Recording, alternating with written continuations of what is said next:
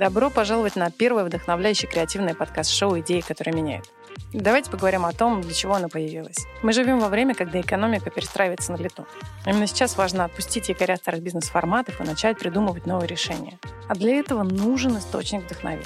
В этом подкаст-шоу мы собираем опытных креаторов, чтобы вдохновить вас думать по-другому, выйти за рамки категории и почувствовать потенциал для бизнеса в чем-то новом и нетривиальном. Наша миссия — вдохновлять. Даже если вы не думаете о запуске новых брендов или продуктов, мы хотим, чтобы вы зарядились этой креативной энергией.